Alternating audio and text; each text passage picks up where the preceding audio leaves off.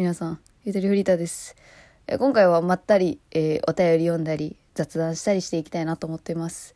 えなんだかんだですね、実はここ1週間、こう一方的な私の昔話をするっていう習慣にしてて、こういうフリートークちょっとなかったんですけどね。それはなぜなのかっていうところもちょっと触れていきたいなって思いつつ、先は読もう。ちょっと面白い、面白いというか、くだらなく、くだらないお便りをいただいたので、え私大好きです、こういうの。ラジオネーム、豆腐は立派なおかずです。さんからの普通おたです。ええいや、まあ、調理すれば立派なおかずだけど、ごめん、ラジオネームでいきなり止まっちゃったんだけどさ、ここは全然本題ではないんだけど、ええでも、豆腐ってやっぱ、つまみ系じゃない？冷ややっことか、あと、味噌汁の具とか、いや、まあ立派ではあるけど、いや、立派なおかずと言われると、ちょ、これ議論の余地ありやね。ちょっとまこれ今度話そう。えー、内容読んできます。ありがとうございます。えー、豆腐さんから。ゆとりさん、はじめまして。おはようございます。Spotify のおすすめから聞いて、ハマり、Spotify にある一番最初の投稿から楽しく拝聴させていただいてます。あ、それはもう私の中でも一番最初の投稿になってると思います。ラジオトークでもね、全部ね。一番最初のやつ面白くないから本当にね、まあいいや、ありがとうね。あ、面白くないっていうのも良くないけどね。ちょっと今日すごい立ち止まるな、一文一文で。これもあんまり良くないなと思ってんの、私最近。止まりすぎかなっていう。お便り読む途中で。でも私の気持ちがそうさせるんだもん。そうさして、みたいな部分もありつつ、はい、読みます。すいません。え、おすすめに出るほどの大手ラジオ配信者様さんの、様さんって、の今までの経緯を見ているようで、ゆとりは笑ってバズりたいというより、バズったゆとりの成長記録というような感覚です。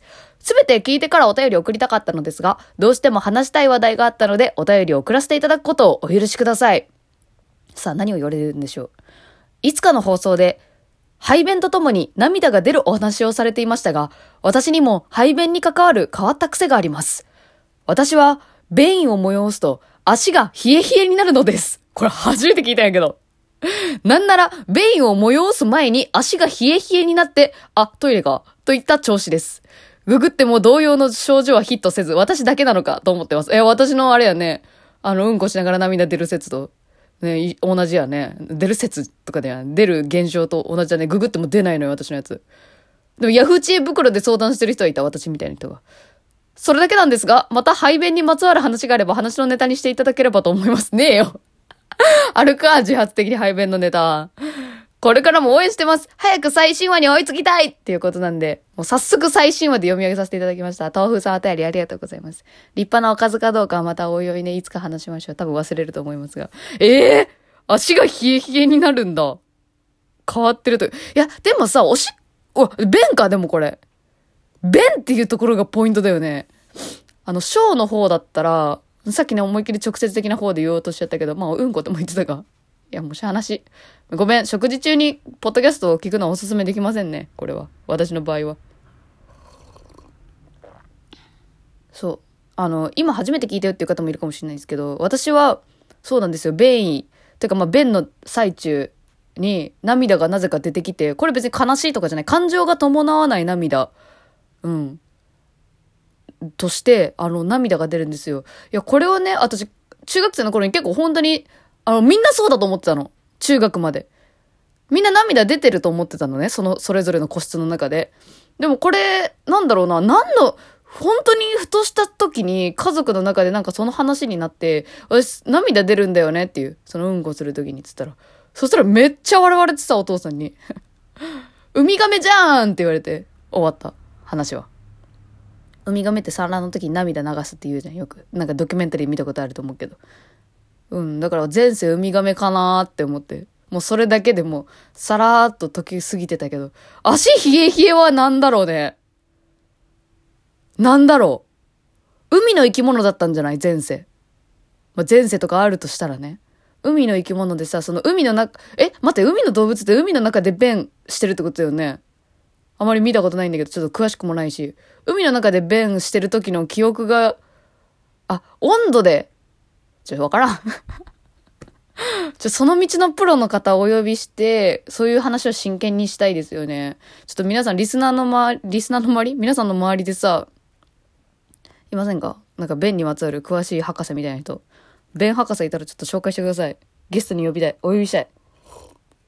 はい、何事もあれ応援いただきありがとうございます。でも今回この、この方のお便りを読んでですね、えっ、と、ゆとりを笑ってバズりたいというより、バズったゆとりの成長記録といったような感覚ですというふうに言っていただいてるんですけど、皆さん的にどうですか？なんかその、バズるって何って。まあ私が聞かれることが多いんだけど、いや逆に皆さんにも聞きたいんですけど、バズるって皆さんの中でどこが基準なん？私は一応ね、一応仮でつけてるのが、いや、てかもう本当に本音を言うと、あの、私はバズりたいと思ってる最中が一番最高だと思ってて、だからバズりたいっていう、こう、希望の形、願望、欲望の形で止まってるんですけど、あ、でももちろん目指してますよ。その、バズるということは。笑ってバズるっていうところにすごくこだわってはいるんですけど、その、な、なんつうの？で、で、バズるっていうのは何かっていう定義をね、それ本当人それぞれだと思うんだけど、私は一応借りてつけてるのが、あの、ツイッターのトレンドに入ることがまずバズるかなっていう。まずはね。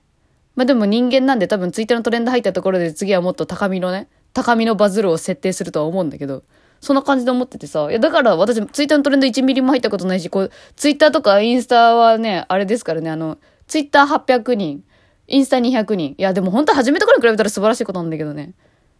SNS インフルエンサーでは全くないんですよね。ちょっと、みんながハッシュタグつけてツイートしてくれりゃあさ、オーバーザさんにも挑めたかもしれないって思ってるんで、まあ今年の1年はそこを目標にね、ちょっと頑張ろうかなと思ってます。こう、リスナーが思わずこう、自分のツイッターとかでもつぶやきたくなってしまうような話とかどんどんできたらいいなっていうのをちょっとまあ最近考えてるんですよ。そう。あの、冒頭にも言ったけど、ちょっと最近自分のこの一方的な語りが今週は固まってた理由について、あれよ？そのヒッピーの話とうちのお父さんの話と。まあ、これでもまあもちろんそのリスナーの方からこういう話好きですって言ってもらったから、あ、そっかそっかって、まあ気づいたっていうのもあるんだけどね。なんか、その、ポッドキャストアワード終わってから、まあ、ちょっと考えたことがあって、やっぱ好きなものの話を熱狂的にしてる人の方がいいんだって思ったの。あのー、審査員の方々のコメントを読んでね。確かに熱がこもるし、聞いてる側にも伝染するし、しかもその専門分野の人が語るからこそ、いろんな知識も得られてみたいな、もうメリットしかない。からそういうのがいいんだって思って。で、私も、じゃあ好きなこと喋ろうってずっと思ってたの。ここ1、2週間の間。好きなこと。まあ、そこで私はこう、なんか iPhone のメモ帳に自分の好きなもの何だったっけなってって、木村カエラとか、えー、個人ホームページ中学の頃やってたとか、えー、そういうのを書き出してたんですけどね、こう、こう今喋りながらもこの2つしか出てこなかったっていうところからわかると思いますが、私好きなものって多分そんなに多くなくて、というかまあ、その、まあ今はゲームアプリの馬娘ハマってますけど、好きなものとして語れるかって言われたら語れないなっていう。うーん。っていうふうに思ってしまって、私そもそも好きなものってなんだろうっていう、そっちの方に入っちゃってたんですね。その、悩んじゃったの。私何が好きなんだっていう。で、それでちょっと瞑想はしつつだったんですけど、その、リスナーの方からそのヒッピー村の話聞きたいですっていうお便りをいただいた時に、あ、そうだ、私、そういう経験あったわ、とか、なんかすっかり忘れてたんですよね、なんか。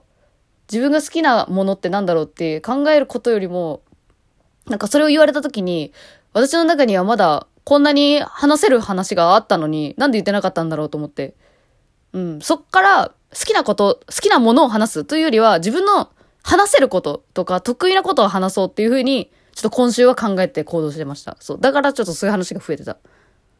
なんか難しいんだけど、なんか、その好きなもの物質的なもので探してたんだけどさ、私って多分その、ものではなくて、やっぱ人間が好きだなと思って。まあもちろん大嫌いになる時もあるんですけど、人間ってクソだなって思う時もある。でもその分、なんか愛おしいなって思う部分もたくさんあって、で、私は多分人間が好きなんだなっていうことに、その、ヒッピー村の話とか、お父さんの話とかしてる時に、ちょっとまあ、気づいたというか、だから、物って言っても、ね、形あるなしは関係ないなっていう、ね。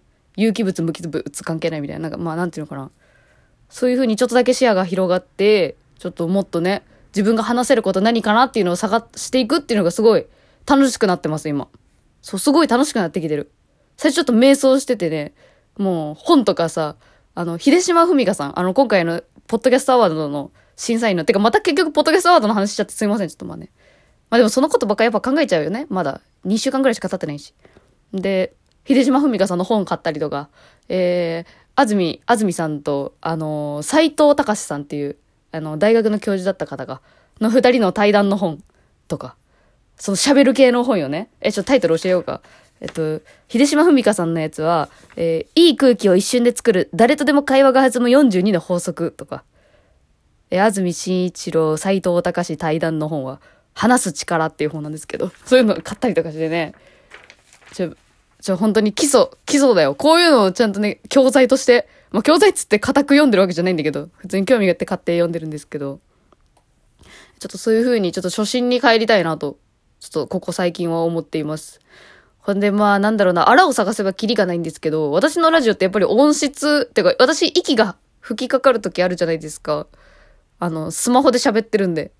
スマホを左手に持って、あの、空気に向かって喋り続けてるんで、その、私の笑った時の声がね、うん、まあ、一人で喋ってて笑うってのもなんか異常な行動なんだろうなとも思うんだけどね。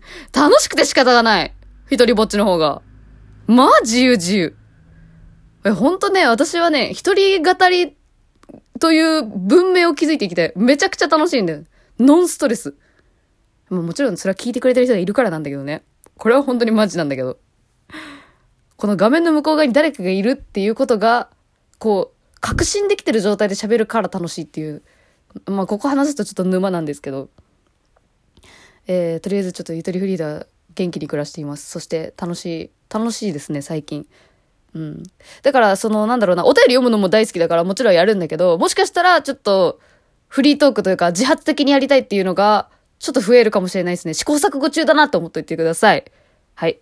今回お便りいつでちょっと結構ベロベロ喋りましたが。ね、ロレツちょっと待ってなかったですかね。ありがとうございました。